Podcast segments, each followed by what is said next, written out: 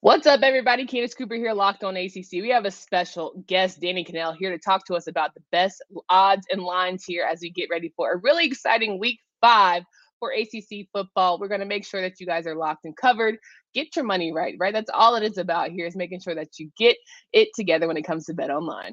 You are Locked On ACC, your daily podcast on the Atlantic Coast Conference, part of the Locked On Podcast Network. Your team every day.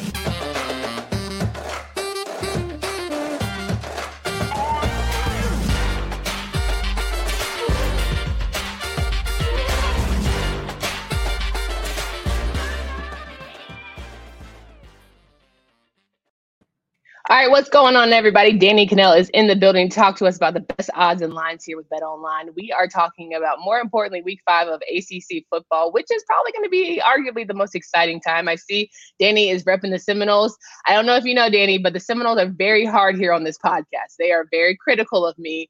Jordan Travis is supposed to win the Heisman. Every time I talk bad about him, I get a lot of mentions. So just prepping yourself for what should be a good show.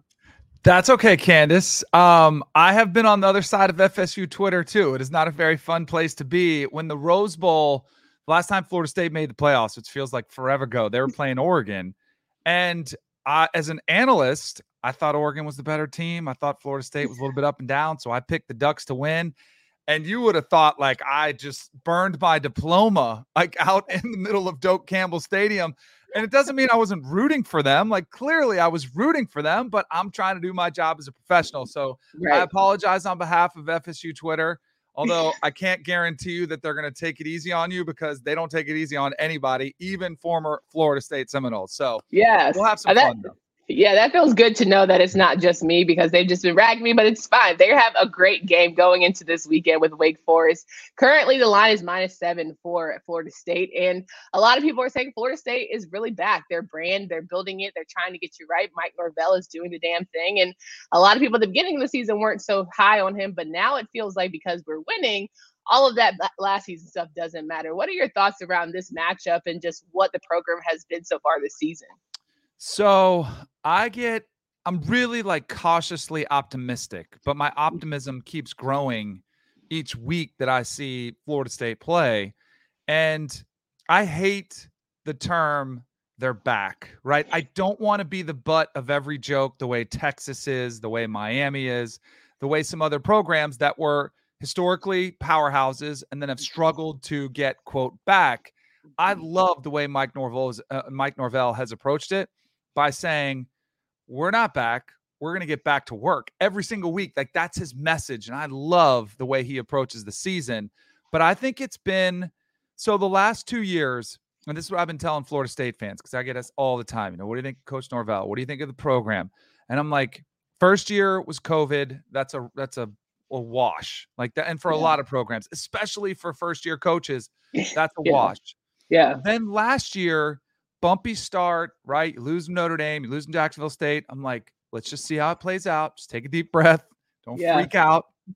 and I thought he really laid the foundation, clearing out some guys maybe that hadn't bought in, maybe that didn't sign up to play for Mike Norvell, signed up to play for somebody else.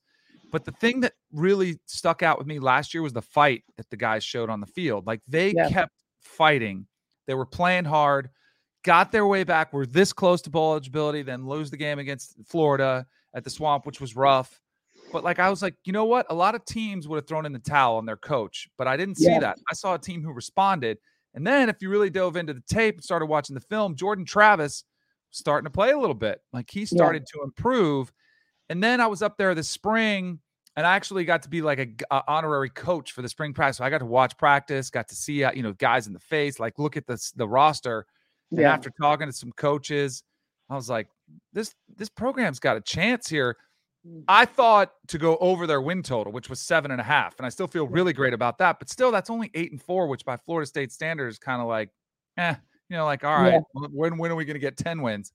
But I really felt like a lot of this season hinged on the LSU game mm. and avoiding that disaster because it would have been disastrous if they would have blown the lead and lost. Avoiding yeah. that, coming back putting a stamp on it against Duquesne, or just Duquesne was before that, putting a stamp on it against Louisville, which was a really yeah. tricky game A lot of injuries. Jordan Travis gets hurt. That was like a resilient, tough, mentally tough win.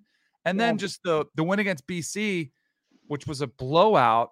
It's like, all right, this team is doing the things that they used to do, which was handle mm-hmm. their business when they're supposed to. You know, it mm-hmm. doesn't matter who you're playing, you find a way to win. So I've been really impressed with Florida State has done. So it's been awesome to watch. And I yeah. like every week I'm like, just keep keep getting a little bit better, just keep getting a little better. And yeah. sure enough, they've been doing that. Yeah, how how do you think Jordan Travis being able to be QB one and there being no questions about that, right? He doesn't have to battle, doesn't have to have two quarterbacks at kickoff. How important has it been for him to be the leader from the get go and still be the leader despite injury? Candace, I think that's been huge. Um, you know, as somebody who's been in quarterback battles and you know tried to win over not only the coach and your teammates, but your fan base, it can be really tough and it can yeah. be very taxing and mentally it wears on you and it can impact your confidence. I don't know if that was the case with Jordan Travis, but I don't feel like he really felt like he was the guy because he wasn't. He did have to, you know, compete for playing time. And when Kenzie Milton came in, he's a very accomplished quarterback who has a great, and they got along great, but it's still like, whose team is it? And we didn't figure that out till the second half of the season. Then for an entire offseason, an entire spring, it's Jordan Travis's team. Mm-hmm. And I thought that really you could tell. And I thought you could tell both from what he was doing on the field and they built a system around Jordan Travis where they're really flourishing cuz and that's that's a credit to the offensive coordinator and to Mike Norvell by putting this game plan together that really suits his style. But mm-hmm. also you see him in between series on the sideline. You know, you see the players start to respond to him because there's no doubt they're like that's our guy. And that's yeah. a big difference for a team to know their guys. I mean, there's that saying that's always been, you know, tried and true. If you have two quarterbacks, you have none. And yep. that's kind of what Florida State has been in that that situation for the past few years. Now they got their guy, and there's no turning back, and he's flourished in that role. Absolutely. And then going up against a really good quarterback like Sam Hartman in that defense, how important will it be for Florida State to play their game, and how much of an advantage will it, will it be for them to be playing at home? So that was interesting because I was a little bit, um, my eyebrows were raised, as was every Florida State fan. And Dave Clawson was, you know, talking about the hurricane and the impact it could had, and he was wondering if people were going to come back.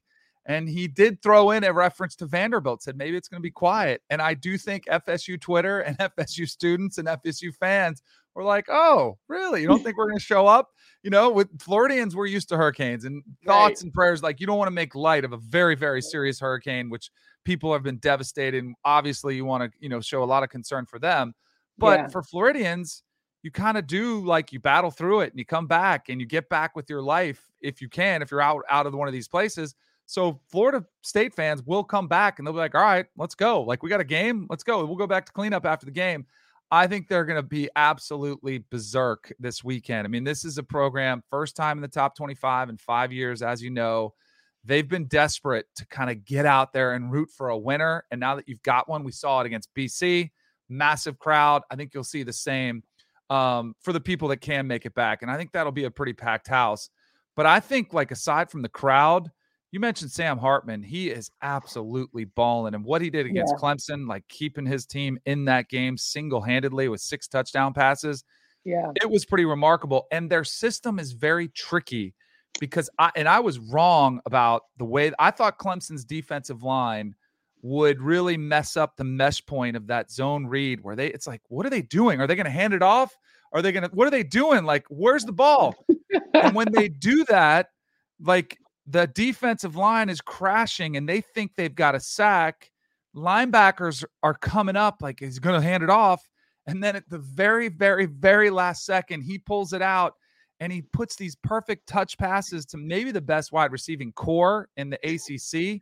right. And it is extremely, extremely tough to defend. So, and with Jared Verse and, you know, some yeah. injury issues along the defensive front, it's going to be challenging. But I do think Florida State's secondary will be better than Clemson's, which is pretty crazy because Clemson's one of the better defenses in the country, but they got picked on uh, last week. But I think this could be a high scoring game because I do think Jordan Travis and Florida State's wide, re- wide receiving corps, which is showing a lot of depth and other different guys are stepping up every week. I think it could be a little bit more of a high scoring affair.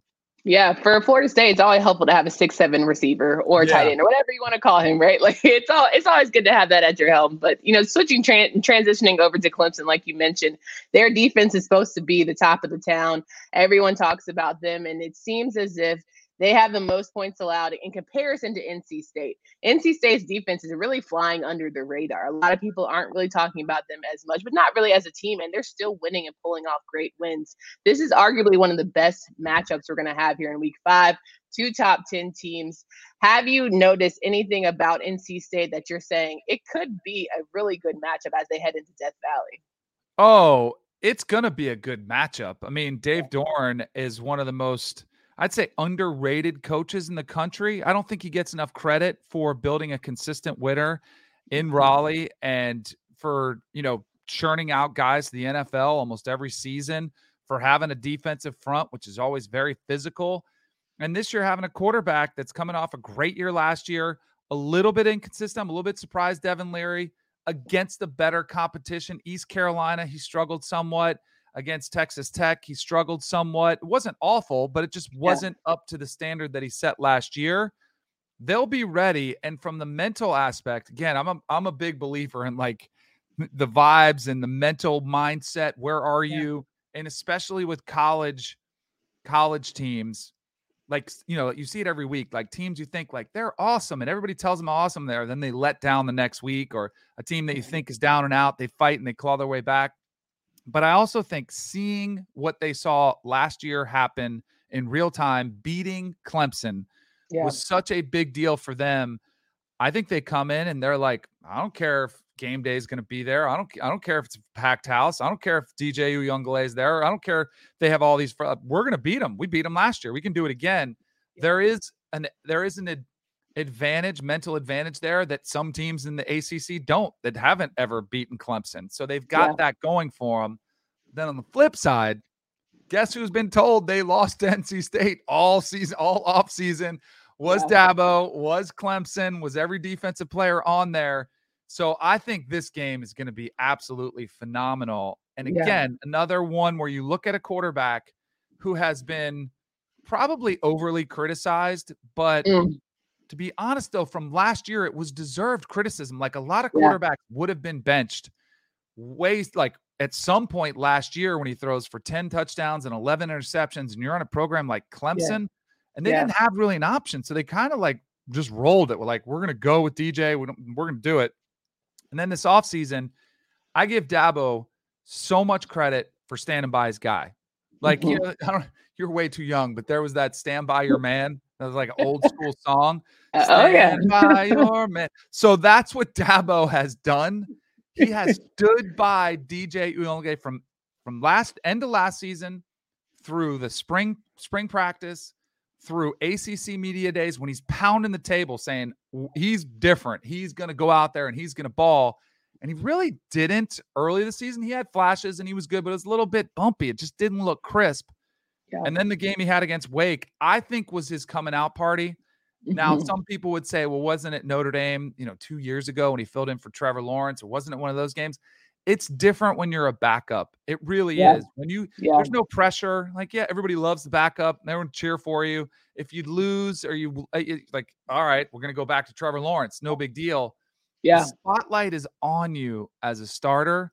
And that's different. And I think DJ was struggling with that somewhat. And then all of a sudden, people want you benched. And what about Cade Klubnik? And it's it is hard to withstand that criticism. I think that could be a seminal moment in his career where he looks at himself differently. He feels better about himself. The coaches, all the coaches, not just Dabo, they start to say, that's the guy we want to play around. His teammates look at him different. Whoa, did you see that play made with the guy hanging on, needed two point conversion, and he still made that throw? They start to believe in him. And I think yeah. that was that type of game. I like Clemson in this game, laying the points because of some of the mental edge that goes their way. But I think it's going to be a phenomenal game. And I, I do yeah. tend to think it'll be higher scoring. What's the total? I think it's 42, 43. I think there was a yeah. lot of people that hammered it down because of the hurricane, thought it was going to be weather issues. Right. I think it's going to be cleared out. I think it'll be pretty clean. And I think both of these teams – two really good quarterbacks, I think we'll have some success. So that's probably my favorite play in this game is the over uh, the total. Yeah, absolutely. And then when it boils down to it, how big of this game do you think is going to affect who's going to be the leader of the Atlantic and then ultimately probably the ACC champion? Because we talk about Coastal, but we don't even have to waste our time. It's a little chaotic over there. we can't even yeah. figure out wins over there, you know. But this game to me seems very pivotal and who is going to be a part of that leaderboard when it's all said and done. Like these three weeks, you've got because you just had Clemson play Wake. Yep. Now you got Clemson, NC State. You've got Florida State, Wake. You've got, I think, NC State, Wake. Like, there's just a, the next mm-hmm. few weeks, like, they all kind of play each other. So it's going to yeah. sort itself out. But I think you have to feel at this point like Clemson has the edge and they're kind of, mm. you know, coming back, if you will. They didn't go anywhere by any means. I mean, anybody that yeah. thought anything was over or Clemson was done with Dabo Swinney and company was just foolish. But it does feel like they're kind of you know, like, hey, we ain't done yet. It feels like that. But I think the best part about the ACC, which to me is having a fantastic season, is we're seeing, like, I don't think Clemson is playing down. I think other teams are raising to their level, which is what you yeah. want. That's what right. happens in other conferences. So, Wake Forest, for example, goes toe to toe with them in this heavyweight bout, comes up just short, but they're like, they're right on the same level you know, NC State. I think this game, the fact that it's a single digit, you know, uh, spread, they're yeah. going to hang with them. Florida State may be a single digit spread, which is nuts. If you'd have told me that, you know, at the beginning of the season. So, like the days of people just being able to make fun of Clemson's schedule, oh, it's an ACC cakewalk, and Dabo would get upset. They were like two touchdown favorites in all those games. There was a pretty good gap. Now yeah. that gap is closing because other teams are starting to raise their level, and that's the best scenario for the ACC is that other teams start challenging them and play them really tough. And then the last man standing, whether it's Clemson, whether it's NC State, I don't even want to say Florida State, but maybe in a long but like then that team gets looked at the same way as Clemson was, like playoff caliber, yeah, our resume is good. We played top 25 teams and you don't get looked down upon. So I think it's been a really solid start for the ACC for sure. Now we need Miami. We need Miami to get back and play a little bit better, but that's not going to happen.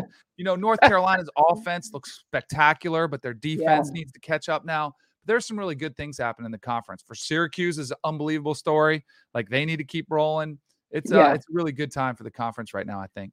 Absolutely. I think the most surprising team, and i have said it blue in the face, that Mike Elko and Duke surprising in what they've been able to do and turn that program I said that all they needed was a good leader. Like I love Coach Cutcliffe personally. I think he's a great man. I think he was past his time a little bit, and he need they need that fun energy. You need guys to be really excited about what you're doing, and that they're not like they had scrubs. They've got guys to the league. So now you have a coach who's even more invested in that college time. So I would wouldn't be surprised if they also are battling for that stop that uh, top of the coastal when it's all said and done. For sure. And they just went toe to toe with Kansas, which we never would have saw coming. But Kansas is a good team. Kansas yeah. is, is, a should be a top 25 team. And I wouldn't be surprised if they win this weekend, go 5 and 0, actually get to the top 25. And I love Coach Cut. He's one of my favorite coaches I've ever covered. But I'm yeah. with you. Sometimes you just need a change of scenery. Like it's just, yep. like I've, I've talked to a bunch of coaches who feel like 10 years you're kind of maxed out. Like, mm-hmm. and even with college kids where you're cycling over, yeah, you need something fresh the players need something fresh. And I think Mike Elko definitely brought that in. I interviewed him on my radio show over the summer, and I hadn't really known him that well. It's like, oh, he's pretty sharp. Like he's a guy smart, yeah. which yeah. works perfectly for the type of athlete you have to recruit to Duke, but yeah. also defensive background. I think that kind of turn, like you look at things differently, was something that Duke could use after having an offensive guy like Cut in there for so long. They've been a great story. If they had beat Kansas, which they were close, mm. they might be that story that everyone's talking about and people still should. And I'm yeah. with you. They are a tough out as anybody right now in the ACC, especially in Absolutely.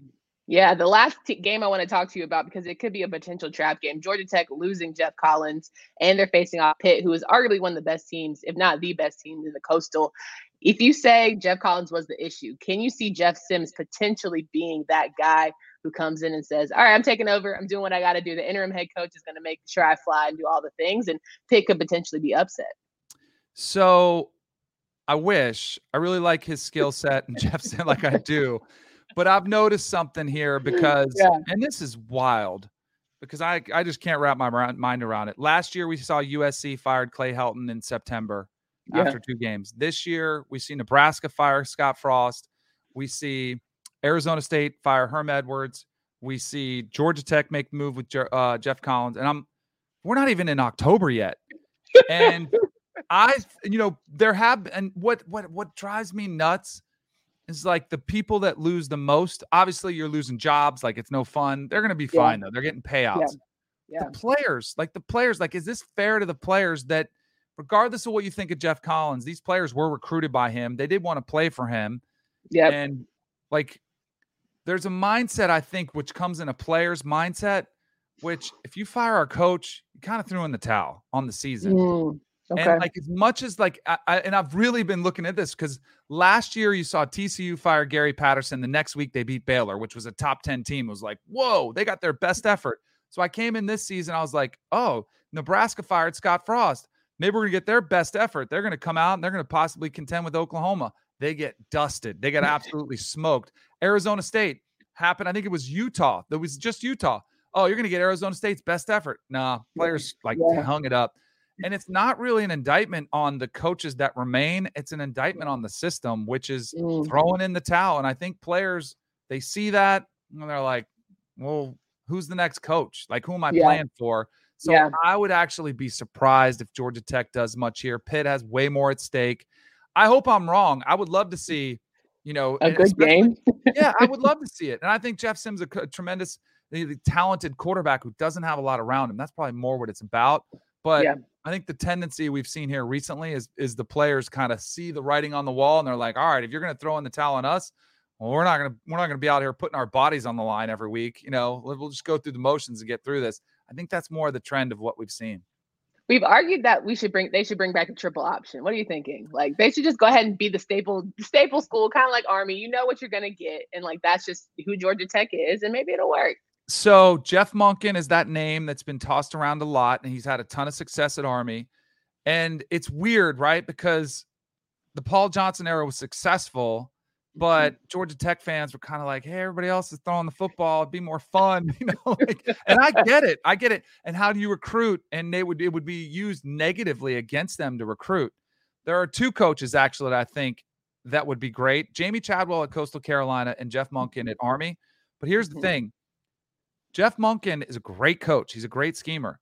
You can run the triple option and a lot and its concepts but it doesn't have to look like the triple option that Paul Johnson ran or that Jeff Monken runs at Army. You can pull the quarterback back in the shotgun like Jamey Chadwell does at Coastal Carolina.